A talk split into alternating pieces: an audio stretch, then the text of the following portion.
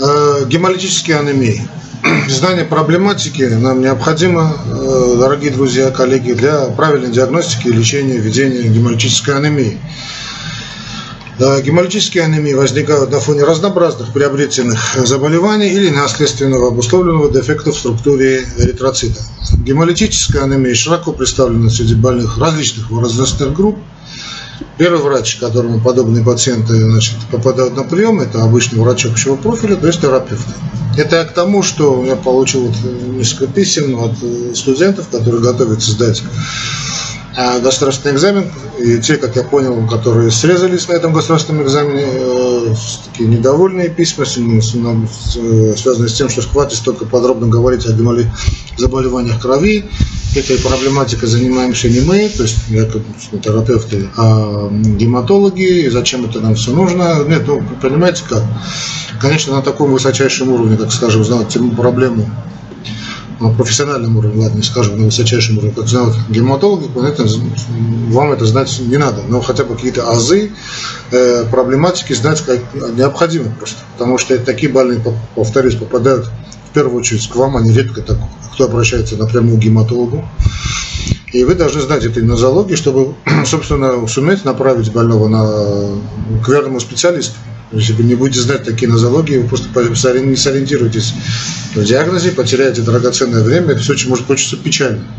Для чтобы это не кончалось печально, трагически, я бы сказал, то надо сначала знать эти нозологии, хотя бы да, на уровне, вот, э, вашем уровне. Да? А потом уж, если не хотите становиться гематологами, э, бог с вами, но знать, повторюсь, тем надо. Ну, в общем, как вы уже знаете, э, как мы уже ведем, э, мы ведем эти лекции по типу государственного экзаменационного теста, да, как, так, скажем, как вы будете отвечать на государственном экзамене. А, допустим, вы начинаете, хотите рассказать э, все про гемолитическую анемию, все, что вы знаете, такой у вас билет попал, но э, профессор, председатель государственной экзаменационной комиссии может вас прервать, чтобы не все не выслушивать, вы, может быть, уставший сказать. А вот, дорогой мой человек, э, коллега, что мы наблюдаем при гемолизе? Вы отвечаете нормохромная аминемия, увеличение выделения стеркобилиния, стеркобилина, увеличение содержания сывороточного железа, ну и гипербилирубинемия. А, хорошо, а вот э, для диагноза гемолиза э, он достоверен э, при выявлении чего? Это значит нормохромная анемия, когда мы выявляем, это выраженного ретикулоцитоза, гипербилирубинемия за счет неконъюгированной фракции и гиперплазии ретроидного роста значит, костного мозга. Гемолитическая анемия, какие заболевания могут привести? Это, конечно, наследственный микросфероцитоз, а, вирусные инфекции, прием некоторых лекарственных препаратов и дефицит глюкоза 6-фосфат-дегидрогеназа. Ну, глюкоза 6-фосфат-дегидрогеназа – это тот анализ Г6ФД, да, который попадает, либо попадется, дорогие друзья, коллеги, во время вашей практики, чтобы вы не знали, что такое G6PD или G6PD, или по-русски это будет G6PD, это вот именно глюкоза 6-фосфатогидрогеназа, это такой цитозольный фермент, который входит а, ну, вспомним, да, через биохимию в пентофосфатный путь, то есть метаболический путь, который обеспечивает образование, значит, э, НАДОВ плюс из НАДОВ N. НАДОВ N необходим для поддержания уровня восстановленного, восстановленного глутатионина в клетке, синтеза жирных кислот и изопреноидов. А у, значит, у человека наследственное нарушение значит, э, вот этого глюкозы 6-фосфодегидрогеназа или Г6ФД, э, ну или недостаточность ее приводит к гемолитической несфероцитарной, несфероцитарной анемии. А что значит, э, для внутрисосудистого гемолиза характерно ли гемоглобин, гемоглобинурия, вас могут спросить? Верно ли это утверждение, что, скажем, вот, э, при внутрисосудистом гемолизе мы наблюдаем гемоглобинурию? Да, это верно. А вот э, если у вас внутриклеточный гемолиз, что мы можем? Мы можем гемосидонурия наблюдается? Нет, гемосидонурия не наблюдается как ведут себя значит, макрофаги в селезенке, количество макрофагов в селезенке бывает увеличено. Имеется ли гипербилирубинемия или, там, скажем, ретикулоцитоз? Да, и гипербилирунемия, и ретикулоцитоз, они характерны для внутриклеточного гемолиза. Ну, а какой причиной, скажем, какой причиной развития гемолитических анемий у нас могут быть? Это генетические дефекты эритроцитов, это действие различных аутоантител, это химические значит, повреждения эритроцитов и воздействие паразитов. Ну, вполне, вполне это может быть. Так, это у меня из больницы. Простите, на секунду я посмотрю, что тут у меня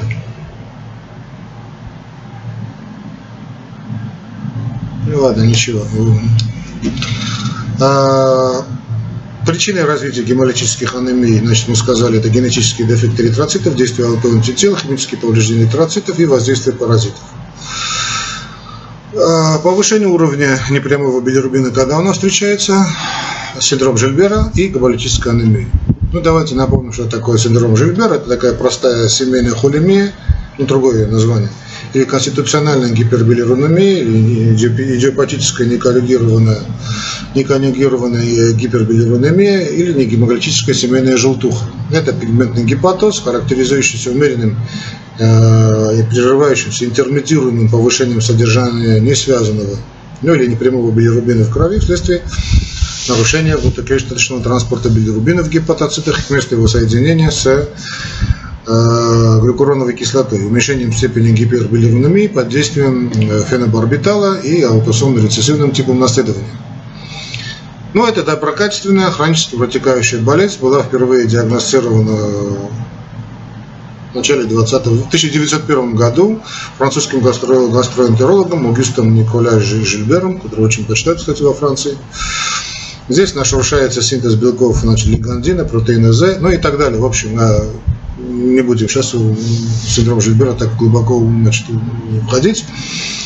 А какие бывают признаки развития значит, гемолиза у больного с анемией? Это уменьшение продолжительности жизни эритроцитов, это повышение уровня сывороточного железа, наличие так называемых мишеневидных эритроцитов э, в периферической крови, это гиперплазия эритроидного ростка костного мозга, ну и ретикулоцитоз.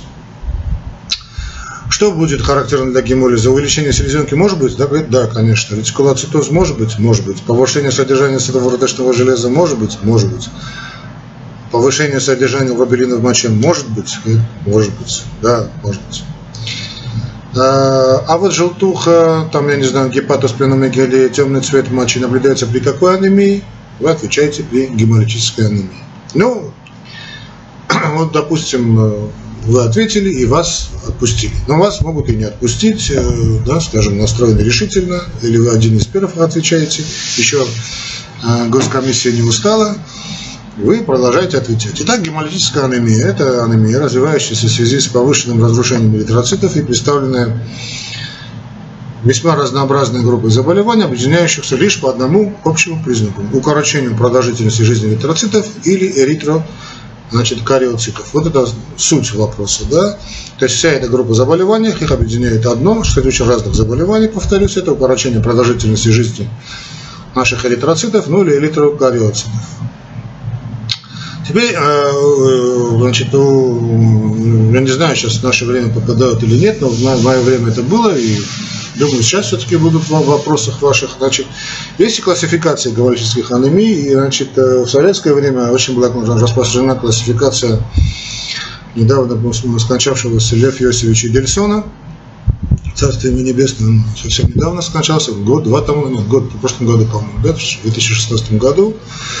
Э, вечный покой. Значит, э, так вот, Лев Иосифович Индельсон в 1975 году, 1975 году представил значит, классификацию гемолитических анемий, ее можно найти, но вам надо будет ее использовать все-таки, конечно, слегка укороченный вариант.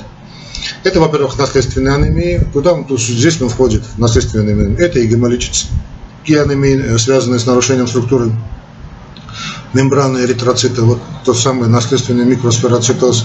Это гемолитические анемии, связанные с нарушением активности фермента эритроцитов. Это гемолитические анемии, связанные с нарушением структуры или синтеза гемоглобина, то есть талассемии. Да?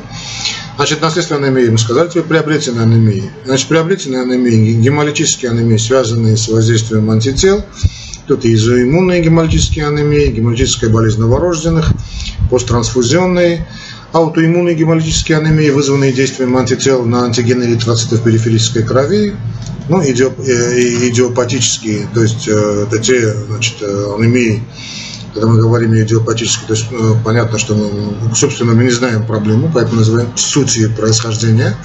Идиопатические, симптоматические, у больных с хроническим лимфолейкозом, да и острым лейкозом, хроническим миелолейкозом, что там у нас еще есть, миелофиброзом, лимфогранулематозом, еломная болезнь, системная красная волчанка, неспецифический язвенный колит, вирусная пневмония, инфекционный мононуклеоз, ретикулосаркомы, хронический гепатит, сифилис – да и на фоне приема э, лекарств.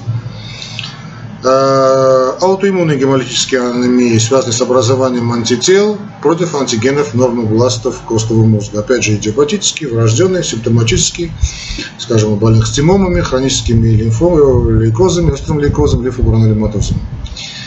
Гемолитические анемии, связанные с, э, с изменением структуры мембраны, воздействия соматической мутации, да, это болезнь Маркиавафы,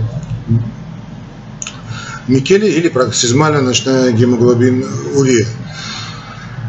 Значит, болезнь маркиофавы, значит, Микелли, это э, очень редкая, достаточно редкая значит, форма приобретенной геморрагической анемии. А характеристичная часть, честно говоря, ни разу ее не видел, просто знаю, такая, за 27 лет своей практики, я признаюсь, ни разу ее не видел. Может быть, упустил, тоже возможно, да, значит, это очень редкая форма приобретенной гемолитической анемии, характеризующаяся нарушением структуры эритроцитов, нейтрофилов э, и тромбоцитов, сопровождающихся признаками внутрисосудистого разрушения эритроцитов. А при этом очень часто наблюдается увеличение значит, гемоглобина, гемосидоринурия, э, то есть гемосидорин в моче. Понятно, отсюда название гемосидоринурия. Повышение свободного гемоглобина плазмы. Болезнь нередко осложняется тромбозами периферических вен и сосудов Э, внутренних органов. Значит, гемолитические анемии связаны с механическим повреждением оболочки эритроцитов. Это протезы клапанов э, сердца, сосудов. Это так называемая маршевая гемоглобинурия, микроангиопатии на фоне опухолевого поражения сосудов, э, тромбоцитопенической пурпуры, злокачественной значит, гипертензии, спленомегалии. Химическое повреждение, значит, свинцом, другими тяжелыми металлами, не только, не обязательно свинцом. А, уксус, ну, сам, потому что свинец самый распространенный, да, поэтому значит, свинец на первом месте, значит, уксусной кислотой, органическим, гемолитическим ядом, кстати, алкоголем. Ну, здесь у нас еще есть дефицит витамина Е и паразитарная инфекция, конечно, проблема очень характерна для малярии. Теперь давайте пойдем по тематикам. А, значит, наследственный микросфероцитоз – Э, микросфера цитарная гематическая анемия или болезнь Минковского шофара, шофара относится к группе наследственных значит, э, гемолитических анемий, связанных с нарушением структуры мембраны эритроцита. В основе патогенеза лежит дефект э, структуры мембраны эритроцита, который наследуется по аутосомно-доминантному типу. В мембране отсутствует белок – который регулирует проницаемость эритроцитов для ионов натрия. Повышенная проницаемость мембраны приводит к проникновению избытка натрия, излишка, вернее, натрия внутри э, эритроцита, ну а вслед за ним и, э, значит, понятно, э, воды. Эритроцит принимает такую неправильную сферическую форму, что нарушает его способность изменяться, деформироваться в узких участках кровеносного русла, да, способность эритроцитов, как известно, что приводит к повреждению его мембраны, а затем э, постепенному или, полному, или быстрому разрушению, полному разрушению самого эритроцита. Клиническая картина зависит от выраженности дефекта. Чем значительнее недостаток значит, белка, тем раньше проявляется значит, весь этот, весь этот букет клинической симптоматики и тяжелее протекает э, заболевание. Развитие анемического синдрома в детском возрасте сопровождается характерными изменениями строения скелета, такой как, э, как говорят, квадратный череп, микрофтальмия, готическое небо, неправильный прикус, укорочение мизинцев. И если анемия очень выражена, то дети отстают в психическом э, значит, развитии. Э, чаще заболевание выявляется ну, в подростковом возрасте ну, и взрослом. Больные жалуются на ну, такие общие, слабости, общие жалобы на слабость, снижение трудоспособности, повышенная утомляемость, одышка. Основные клинико-лабораторные признаки наследственного микросфероцитоза – это анемия большой или той или иной степени, то есть большой или меньшей степени. Это, конечно, желтуха, склонность к образованию камней в желчном пузыре. Это у нас пленомегалия, увеличение селезенки, характерные морфологические изменения эритроцитов, ретикулоцитоз. Гемолитические кризы возникают при действии провоцирующих факторов, это инфекции, э, физическое или умственное переутомление. При гемолитическом кризе развивается общая слабость, нарастает нарастают все эти желтушные симптомы, повышается температура э, до субфибрильной, может быть, до фибрильной, э, нередкие боли в животе, тошнота, рвота. Степень анемии при микросфероцитозе различна. Она может быть от умеренно сниженного содержания гемоглобина до выраженного, когда у нас имеется гемолитический криз. У ряда больных вообще не может быть анемии. А такое тоже может быть, да. Содержание лейкоцитов и тромбоцитов обычно нормальное. Количество ретикулоцитов зависит от периода а, проведения исследования. В среднем оно небольшое, э, ну, где-то не больше 1%, но в послекризовый период может увеличиваться до 5-6%, а может даже и больше.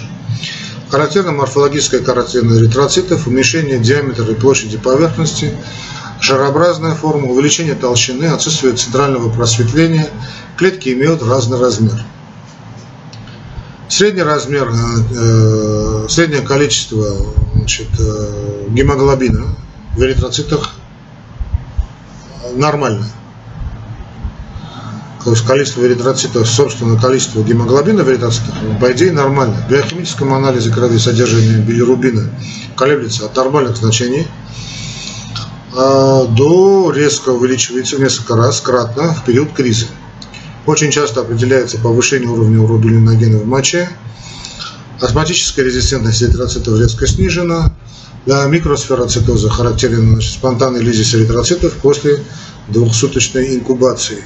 Продолжительность жизни эритроцитов э, укорочена до двух недель. Ну, сильно укорочена, как мы видим. Что же делают в таких случаях? Наиболее эффективным методом считается спленэктомия. Значит, такие же показания спленэктомии. Это постоянно с частыми или тяжелыми гемолитическими кризами анемия, постоянная гипербилирунобинемия, а отставание детей в развитии. Ну, давай достаточно на, на, на, по теме этой теме достаточно мы уже сказали. Э, а у наследственном микросфероцитозе у нас э, идет дальше э, талассемия, да? То есть, да, талассемия. Ну, талассемия патологическое состояние, при котором нарушена скорость синтеза одной из цепей значит, глобина. Этот дефект наследуется аутосомно, аутосомно, аутосомно доминантно. При гомозиготном генотипе заболевания проявляя, значит, гомозиготном генотипе все заболевания протекают в раннем детском возрасте, протекают э, тяжелыми гемолитическими кризами, и э, очень быстро, э, увы, приводит к печальному исходу, так называемая большая талассемия или болезнь кули. Ну, кончается очень печально. При гетерозиготном генотипе развивается э, умеренная анемия, которая значит, чаще всего впервые наследуется только у взрослых людей. Клиническая картина заболевания значит, у большинства э, пациентов отсутствует такая развернутая картина у них отсутствует. Диагноз ставится на основании изменения лабораторных показателей, ну, незначительное снижение значит, гемоглобина, гипохромия и мещаневидные эритроциты. Это единственный вид гемолитической анемии, для которой характерно снижение значит, э, среднего содержания гемоглобина в эритроците. В биохимическом анализе крови содержание значит, э, железа и ферритина в норме, ну или повышено, что позволяет исключить все-таки железодефицитную анемию. Для постановки диагноза и уточнения формы талассемии с помощью электрофореза определяют количественное содержание различных типов глобина. Лечение талассемии заключается в контроле уровня сывороточного железа. При его повышении применяют значит, э, хелатирующие препараты для профилактики гемосидероза органов. А теперь иммунные гемолитические анемии Иммунные гемолитические анемии возникают при появлении в крови антител, направленных против антигенов, находящихся на поверхности собственных эритроцитов или электрокариоцитов. или эритрокариоцитов. Господи, я заговариваюсь. Значит, на поверхности собственных эритроцитов и, или эритрокариоцитов. Эритрокариоцитов. В основе патологического процесса значит, большинства форм аутоиммунных гемолитических анемий лежит срыв иммунологической толерантности к собственным антигенам. По типу образуемых антител аутоиммунные гемолитические анемии мы делим на четыре вида. С, полным, с полными холодовыми агглютининами, с неполными тепловыми агглютининами, с тепловыми гемолизинами и с двухфазными гемолизинами. В зависимости от типа антител развивается внутрисосудистый либо внутриклеточный гемолиз, который протекает с различной клинической симптоматикой. Наиболее распространенная форма аутоиммунных анемий – анемия, обусловленная появлением тепловых антител. Среди женщин она встречается чаще, чем среди мужчин. Дебют заболевания может быть разным. Острейшее начало, когда на фоне благополучия развивается внезапная резкая слабость – боли в пояснице, в области сердца, одышка, сердцебиение, иногда лихорадка, довольно часто, кстати, и быстро нарастающая желтуха. Именно такая, значит, э, клиническая картина и носит название гемолитического криза. Да? То есть внезапная резкая слабость, повторюсь, боли в поясной пояснице, в области сердца, одышка, сердцебиение, лихорадка и быстро нарастающая желтуха. Постепенное развитие симптомов геморрhoиза с предвестниками ведет там, я не знаю, артралгии, э, болей в животе, субфибрильная температура. Вот это постепенное развитие. Нередко, значит, болезнь э, развивается, что называется, исподволь. Э, такая развернутая картина такой очень яркой нет, но, скажем, нет одышки, сердцебиения, иногда даже при выраженной анемизации желтушность кожных покровов может быть практически незаметна. Отмечается умеренное увеличение селезенка, реже, реже печени. Тут надо просто не упустить момент. Значит, при острых гемолитических кризах в клиническом анализе крови мы выявляем значительное снижение количества гемоглобина, увеличение числа ретикулоцитов, значит, увеличение, увеличение числа ретикулоцитов, то есть ретикулоцитарный криз, Среднее содержание гемоглобина в одном эритроците соответствует норме, всегда увеличена соя. Содержание лейкоцитов значит, э, и тромбоцитов зависит от характера заболевания, лежащего в основе аутоиммунной гематической анемии. В биохимическом анализе крови содержание билирубина повышено за счет непрямого. Увеличение количества билирубина выражено в меньшей степени при гемолизиновых формах аутоиммунной гематической анемии. Белковые фракции изменены за счет повышения гамма-глобулинов, э, сывороточное железо э, в пределах, у нас в пределах нормы. В анализе мочи при гемолизиновых формах анемии значит, гемоглобинурия и гемосидеринурия, гемосидеринурия, э, значит, гемосидеринурия у нас будет в течение дня, двух, да, двух-двух дней. Значит, специальный метод исследования, это у нас, конечно, незаменимая нами прямая, непрямая пробы Кумпса, которые позволяют обнаружить наличие антител на поверхности эритроцита или, соответственно, ну, понятно, сыворотки крови. Точно определить степень выраженности гемолиза э, можно по продолжительности жизни эритроцитов, меченных значит, э, радиоактивным хромом. Кортикостероиды э, являются средством выбора при лечении аутоиммунной гемолитической анемии, это надо понимать. При неэффективности, то есть неэффективности значит, гормональной терапии, показана спленэктомия, при активно развивающейся гемолизе проводят плазмоабсорбцию. Ну а в тяжелых случаях применяют, значит, применяют иммунодепрессанты такими длительными серьезными курсами. При пароксизмальных холодовых гемоглобинуриях в основе лечения, э, в основном, да, лечение состоит из строгого контроля значит, э, температурных воздействий. Гемотрансфузия нежелательна при любых аутоиммунных геморрагических анемиях, так как в результате усиливается выработка алло-антител, что усугубляет гемолиз. А, гемотрансфузию можно производить небольшими порциями для предупреждения сердечного развития, да, сердечно-легочной э, недостаточности. А, ну, в принципе, все. Я постарался как-то в максимально сжатой форме вам подать материал. Я вот сейчас э, поискал, значит, э, в интернете пару значит, ситуационных задач. Э, давайте мы их разберем, чтобы была бы тема была бы более для нас понятна. Прошу максимального внимания. Да, я сейчас буду читать, где он, вот она. Значит, больной, больная, простите, 32 лет, поступила значит, в терапевтическое отделение городской больницы с жалобами на выраженную общую слабость, утомляемость, ощущение сердцебиения, одышки при минимальной физической нагрузке, головокружение, шаткость походки, повышение тела, температура тела до 37,5-8 градусов. Из анамнеза известно, что вышеуказанные жалобы появились после перенесенной вирусной инфекции – ну, в кавычках, по поводу которой больная в течение 7 дней принимала сульфаниламидные препараты. Проводимая терапия состояния больной не улучшила. Связи с ухудшением ее самочувствия в поликлинике по месту жительства был сделан анализ крови, в результате которого была выявлена выраженная анемия, но по данным участкового терапевта 60 грамм на литр. Пациентка была госпитализирована в стационар для уточнения диагноза и назначения соответствующего лечения. Но попала она в стационар. В стационаре при осмотре зафиксировано состояние средней тяжести, конституция нормостеническая, пониженного питания, рост 168, вес 52, температура тела 37,6, кожные покровы бледные с явным иктеричным оттенком. Склеры слегка желтушные, пальпируются увеличенные шейные и подмышечные лимфоузлы размером до 0,5 см. Шейные подмышечные узлы, лимфоузлы размером до 0,5 Легких дыхание визикулярное, хрипов нет, перкудорный звук и ясно легочный. Значит, дыхание 24 в минуту. Тоны сердца приглушены, несколько приглушены, ритмичны. На, на, на верхушке э, систолический шум дующего характера, без иррадиации. ЧСС 120, давление 105 на 70, живот при пальпации мягкий, слегка болезненный в левом подреберье, где определяется плотноватый нижний полюс селезенки.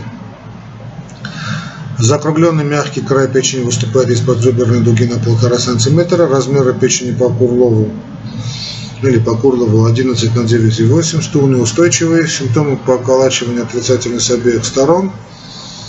Моча насыщенного темного цвета. Периферических отеков нет. Неврологический статус без особенностей. Так, анализы где у нас? Вот и анализы. Клинический анализ крови. Значит, гемоглобин у нас 68 грамм на литр, эритроциты 2,29 на 10 12, ретикулоцитов 20%. На промили, наверное. Ну, неважно. Значит, гематокрит 20,8, лейкоциты 6,7, палочка ядерная 17, сегменты ядерная 64, лимфоциты 9, моноциты 10, тромбоциты 156 на 10, в 10 степени соя 65. Значит, э, биохимический анализ крови, глюкоза 4,8, холестерин 4,5, креатинин 78, общий белок 68, билирубин общий 60, микромоль на литр непрямой 52, микромоль на литр прямой 8, АЛТ 24 единицы, АСТ 28. Общий анализ мочи нам дает темный, цвет темный, относительная плотность 1028, белок 0,15 грамм на литр, глюкоза, глюкоза отсутствует, лейкоцитов 4,5 в поле зрения, эритроциты отсутствуют, цилиндр зернистый 4,6 в поле зрения, содержание уробилиногена повышено.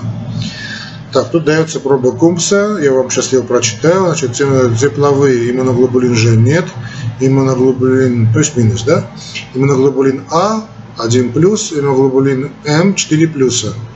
Холодовые иммуноглобулин Ж 3 плюса, иммуноглобулин А 2 плюса, иммуноглобулин Н 3 плюса. Какой диагноз можно предположить на основании значит, данной картины и какие данные дополнительных методов исследования? Ну, какая у нас? Ну, диагноз, э, ну, они все развернули, нам показали, очень хорошо обследовали. Э, тут, по всей вероятности, мы имеем дело с аутоиммунной геморрагической анемией. А диагноз мы установили на основании жалоб больной.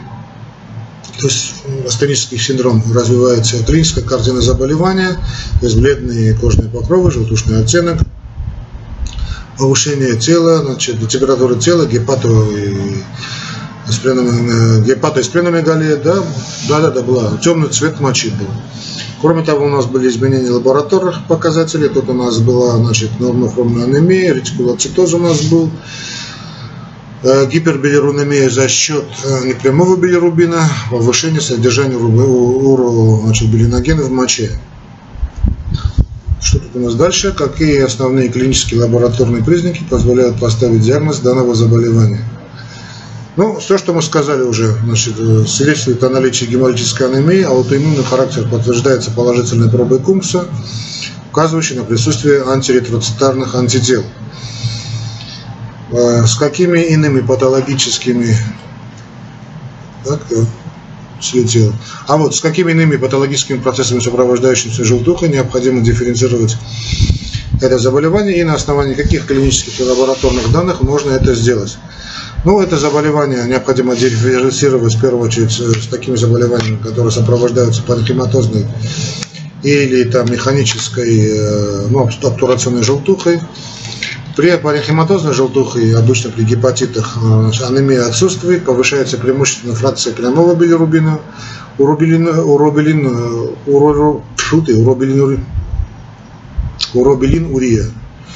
Встречается очень редко, стеркобилин в калии снижен или в пределах нормы. Тогда как при гомолитической анемии он повышен, помним, конечно.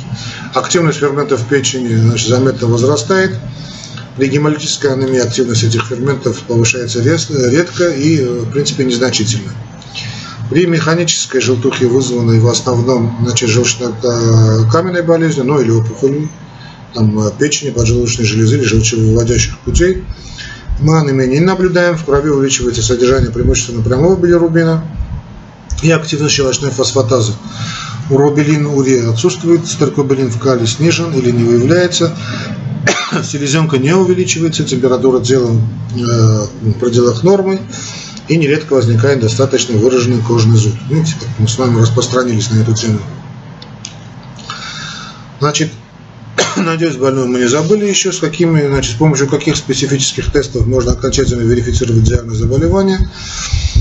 Э, ну, для верификации диагноза данного заболевания используют пробу Кумпса, позволяющую выявить антиретроцитарные антитела, а также э, агрегат гемоагглютационную пробу. Какие провоцирующие факторы значит, э, могли способствовать развитию заболевания? Ну, у данной пациентки имейте в виду. Ну, в качестве предполагаемых провоцирующих факторов аутоиммунной значит, агрессии, аутоиммунной геморрагической анемии у данной пациентки а, насколько мы помним, просто мы выделили в кавычках значит, перенесенную вирус, вирусную инфекцию и применение сульфаниламидных препаратов, которые, по идее, являют, могут значит, все это дело спровоцировать. А где тут лечение? А лечение не буду спрашивать, да?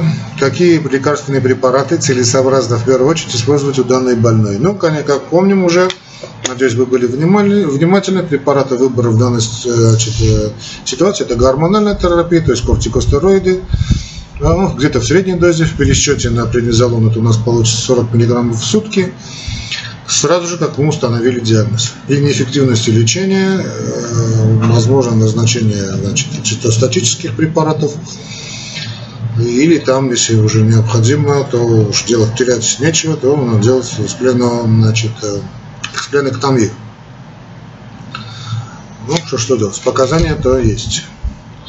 Дальше еще одна клиническая задача. Значит, больная 22 лет.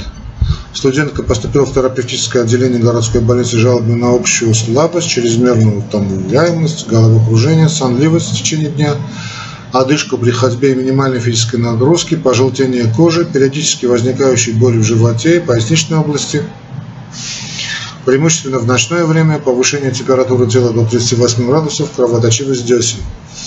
Симптоматика впервые привлекла внимание больной около 6 месяцев тому назад. Больная отмечала связь ухудшения самочувствия с менструальным циклом и простудными заболеваниями. За последние месяцы дважды госпитализировалась в хирургическое отделение в связи с подозрением на острое заболевание органов брюшной полости. Незадолго но до настоящей госпитализации больная заметила, что ей стало трудно ходить из-за боли и отека в левой голени.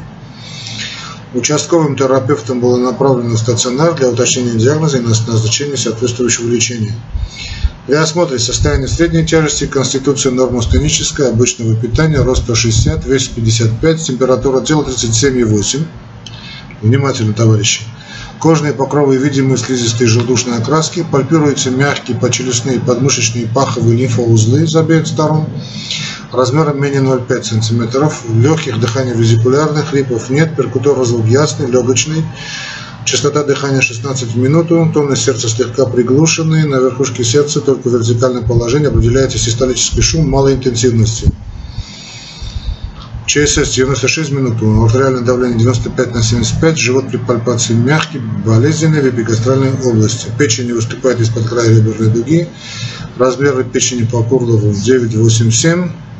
Селезенка не пальпируется, диспептических явлений нет, мочеиспускание свободное, без боли и рези, неучащенное.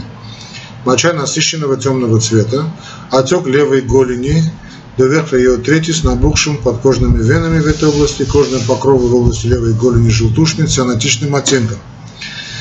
Так, так, так, так. Больная сонлива, во времени и в пространстве ориентирована, на вопрос отвечает правильно. Очаговой неврологической симптоматики не выявлено. Дальше идут у нас анализы. Клинический анализ крови гемоглобин 76, эритроцитов значит 2,8, ретикулоцитов 14, гематокрит 28, лейкоциты 3,5, палочкоядерные значит, 6, сегменты ядерные 52, лимфоциты 38, моноциты 4, эозинофилы отсутствуют, тромбоцитов 160 на 10 степени, соя 45. Биохимический анализ крови нам дает, что он нам дает? Значит, глюкоза 3,8, холестерин 4,9, креатинин 120, общий белок 56, билирубин общий 52 микромоль, непрямой 40, прямой 12. АЛТ у нас 28, АСТ 32 единицы. Пошли дальше. Общий анализ мочи. Цвет темный, относительно плотность 1006. Белок 0,24 грамм на литра. Значит, глюкоза отсутствует. Лейкоциты 4,6 в поле зрения. Эритроциты 8,10 в поле зрения. Цилиндр зернистый 3,5 в поле зрения. Содержание урубилиногена и гомосидерина повышено.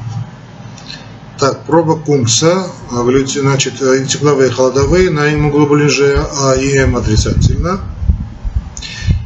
Проба Хэма, значит, положительно. Напомню, про что это такое.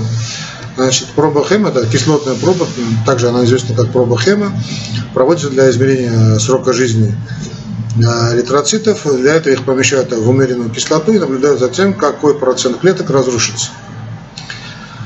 Ну, положительный результат э, подтвердит пароксизмальную ночную э, гемоглобинурию. То есть понятно, что мы, чем мы имеем дело, это болезнь, при которой патология поверхности клеток приводит к преждевременным разрушениям.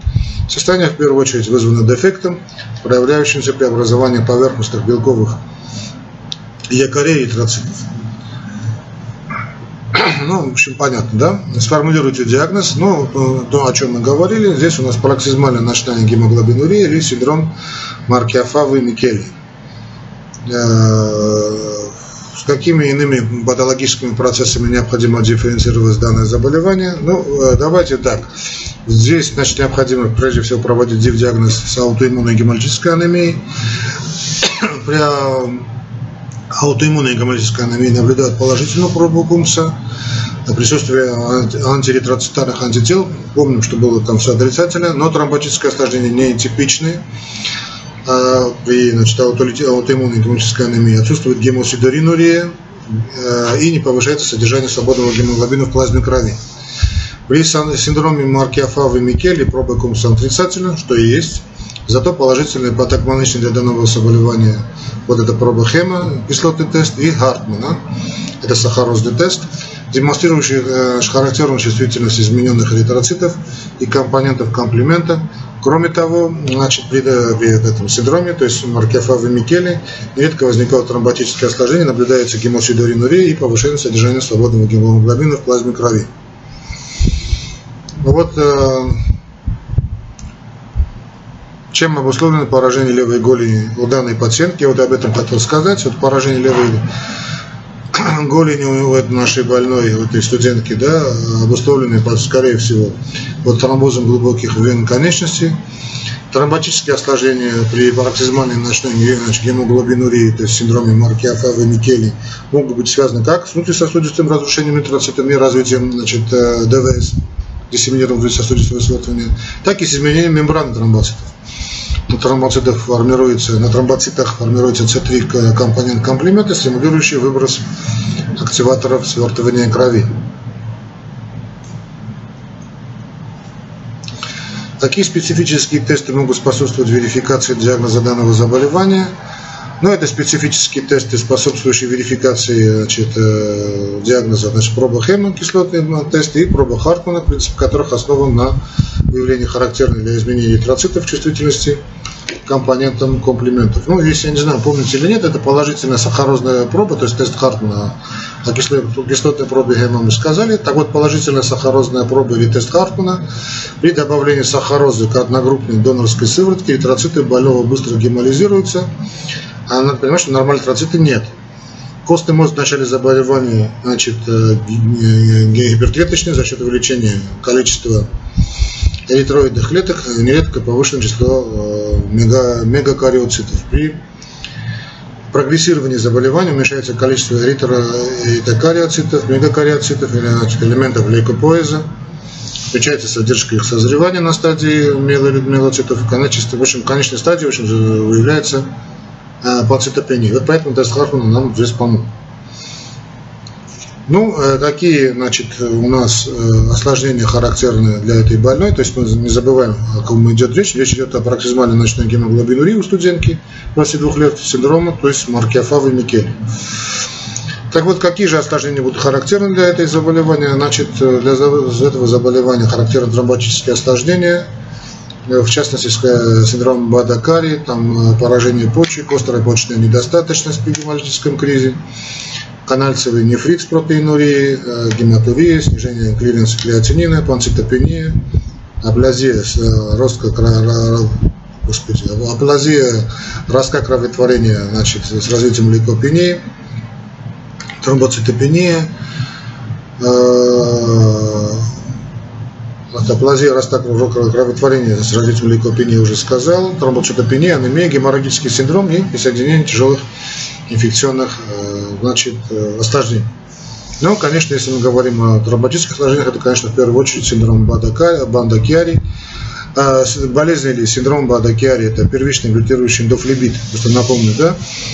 Можете знаете, может не знаете, напоминаю, что значит, это болезнь или синдром Бада-Киари, первичный глютирующий эндофлебит печеночных вен с тромбозом и последующей их значит, окклюзия. Также аномалии развития печеночных вен, ведущие к нарушению тока крови из э, пораженного органа, то есть из печени. Синдром Бадакиари – это вторичное нарушение болезни, значит, э, это была болезнь. А синдром – это вторичное нарушение оттока крови из печени при ряде патологических состояний, не связанных с изменением сосудов печени. Ну, в данном случае мы имеем именно синдром. Значит, э, то есть болезнь Бадакиари – это первичный облитывающий флебит, печеночный вен с тромбозом, а синдром – это вторичное нарушение оттока крови из печени при ряде патологических состояний, которые, собственно, не связаны с сосудами печени. В данном случае мы, э, как осложнение значит, э, данного заболевания у нашей студентки 22 лет, который был синдром Маркиофава и Микели, можем иметь как осложнение, безусловно, значит, синдром Бада Киари. То есть вторичное нарушение оттока крови, не первичное, вторичное нарушение крови при печени, э, при ряде, при нашем состоянии, которое не связано, собственно, с сосудами печени. Ну и какие методы лечения данной пациентки мы можем использовать? Ну, наиболее эффективный метод лечения пароксизмальной ночной гемоглобинурии, да, это у нас аллогенная трансплантация костного мозга. Я постоянно призываю значит, студентов вообще всех, но в том, в том числе и студентов, подписываются в ряды доноров, становиться донорами, можете спасти жизнь человеческую, от вас это ничего особого не требуется. Так вот, наиболее эффективным методом лечения пароксизмальной ночной гемоглобинурии – это логенная трансплантация костного мозга. Для купирования анемии целесообразно проведение трансфузии отмытых эритроцитов, учитывая наличие тромбоза глубоких вен левой голени. Надеюсь, не забыли, в данной ситуации показано и назначение низкомолекулярных гепаринов, э, ну, по стандартной схеме уже это дело делается. Ну, в общем, в принципе, давайте все. Думаю, как-то охватили более или менее. Тема огромная, но на уровне терапевтов это более чем достаточно. Даже, по-моему, более, действительно более чем достаточно. Надеюсь, э, если больной попадет вам в руки, вы сможете сориентироваться. А если да, просто такой добрый совет, если подозреваете что-то, взяли анализ крови, тут же, в общем, гематолог. А, ну, давайте представим себе, что вы отвечаете в общем, эту тему на государственном экзамене, э, выпускном экзамене. Вот, в общем, вас прерывает представитель государственной экзаменационной комиссии, говорит, давайте так, чтобы все это не выслушивалось. Вы мне скажите, батенька, что верно в отношении аутоиммунной гемолитической анемии? Значит, теряться не надо, вы говорите, отношение аутоиммунная гемолитическая анемия. Может развиваться при системных заболеваниях соединительной ткани. Гемолиз может присоединяться внутриклеточно, э, может а при неэффективности глюкокортикоидов мы можем применять что? Можем применять цитостатики. Вот это все правильно. Может наблюдаться, кстати, непереносимость холода, да, может совершенно спокойно, значит, э, то есть могут задать вот такие вопросы, чтобы вы не терялись. Да, вот. Может развиваться при системных заболеваниях соединительной ткани аутоиммунная гемолитическая анемия? Я уже спросил, да? Ну, вы говорите да. Гемолиз может протекать внутривенно? Говорите да. Значит, аутоиммунная гемолитическая анемия может развиваться при, скажем, вирусной инфекции? Конечно. При длительном лечении артериальной гипертензии метилдопой, если были внимательны, то, наверное, заметили. Кстати, вот это длительное лечение артериальной гипертензии метилдопой одно является одной из проблем ведения таких больных вообще да, у беременных. Ну ладно, это другой вопрос. Вообще это не знаем, как вести по-человечески гипертоническую болезнь. У беременных назначаем метилдоп, вот тут у нас -то может быть возникнуть вот такая проблема. В общем, э, при длительном лечении артериальной гипертензии метилдопой значит, может развиться аутоиммунная гемолитическая анемия. Ну и у больного хроническим лимфолейкозом. Может развиться? Да, может развиться аутоиммунная гемолитическая анемия. Давайте еще один такой возьмем маленький, ну, маленький, я возьму гемолиноза ситуационки, да, маленькая ситуационная задача. Вот 30-летняя больная, выявлена анемия, гемоглобин 70, желтуха с пленомегалией. Э, так, значит, э, обычная окраска, тут анализы идут, окраска на трикулоциты, анемический синдром, наверное, ну, тут вы, наверное, все не видите, просто здесь явно анемия э, Минковского шофара. Ну, наследственный микросфероцитоз. Ладно, хорошо, я взял неудачный пример. Прошли дальше. Вот, или там, скажем, о развитии вот, эм, какие, скажем, э, вот анемия вследствие недостаточности э, глюкозы 6-фосфатдегидрогеназы. Она может быть значит, вызвана дефектом эритроцитов. То есть, вот какой, скажем, из видов гемолитической анемии вызван дефектом эритроцитов? Вот так, скажем, могут спросить, и вы говорите анемия вследствие недостаточности глюкозы 6-фосфатдегидрогеназы. А, сейчас мы об этом уже достаточно много говорили. А при талассемии может развиться гипохромия эритроцитов? Да, конечно, запросто она может развиться. Именно при такой форме она обычно развивается. То есть э, гемолитическая анемия выявляется, значит, при такой форме значит, гемолитическая анемия выявляется гипохромия эритроцитов и талассемии. Э, гипохромные микроциты характерны значит, для, нет, ну давайте это не надо уж. А, или, скажем, острое начало с повышением температуры тела, там, я не знаю, развитие желтухи, спиномегалии и ретикулоцитозом характерно для э, аутоиммунной гемолитической анемии. Да, для аутоиммунной гемолитической анемии острое начало с повышением температуры тела, развитие желтухи, спиномегалии, ретикулоцитозом характерно. Но почему? Потому что выражена аутоиммунная агрессия.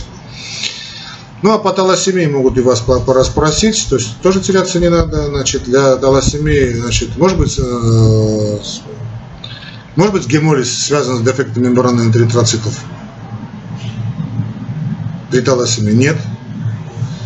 А содержание нормального гемоглобина снижено при талассемии? Да, может быть снижено. Цветовой показатель снижен? Да, снижен. При талассемии мы говорим, да. Характерно обнаружение мишеневидных эритроцитов, ну, понятно, талассемия да, характерно, содержание сывороточного железа увеличено, да, увеличено. Появление какого вида антиэритроцитарных антител обусловлено значит, развитие пароксизмальной холодовой гемоглобинурии при значит, э, какого вида антиэритроцитарных антител? Это, конечно, гемолизины. А пароксизмальная холодовая гемоглобинурия, когда встречается, может встречаться при сифилисе? Да, да. При инфекционном мононуклеозе? Да. Ну и что там у нас еще осталось? Давайте, э, какие тесты применяются для верификации диагноза аутоиммунной гемолитической анемии? Проба Кумса, ну и агрегат гемоглютационная проба. Просто напомню моим друзьям, моим коллегам, что агрегат гемоглютационная проба она была разработана в 1976 году, у нее подсказочка есть. Во много раз она э, повысила нашу чувствительность э, реакции КУМСа, однако ввиду трудоемкости она ну, такой довольно затратности. Она не применяется в широкой клинической практике, а жаль. Использование иммуноферментного анализа позволяет количественно оценить содержание иммуноглобулинов на поверхности одного эритроцита, а также определить их класс и тип. Значение этих исследований обусловлено тем, что различные классы и типы иммуноглобулинов обладают не одинаковой э, физиологической активностью инвиво. Показано усиление остроты гемолиза при участии в процессе одновременно нескольких классов иммуноглобулинов, Кроме того, подкласс иммуноглобулинов во многом определяет остроту гемолиза и место преимущественной деструкции эритроцитов. А, ну, какие еще могут перечислить характерные лабораторные признаки аутоиммунной гемолитической анемии?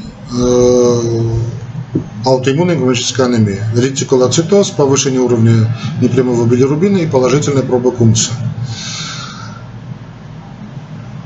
А, вот для пароксизмальной ночной гемоглобинурии характерна положительная проба Кумса? Нет.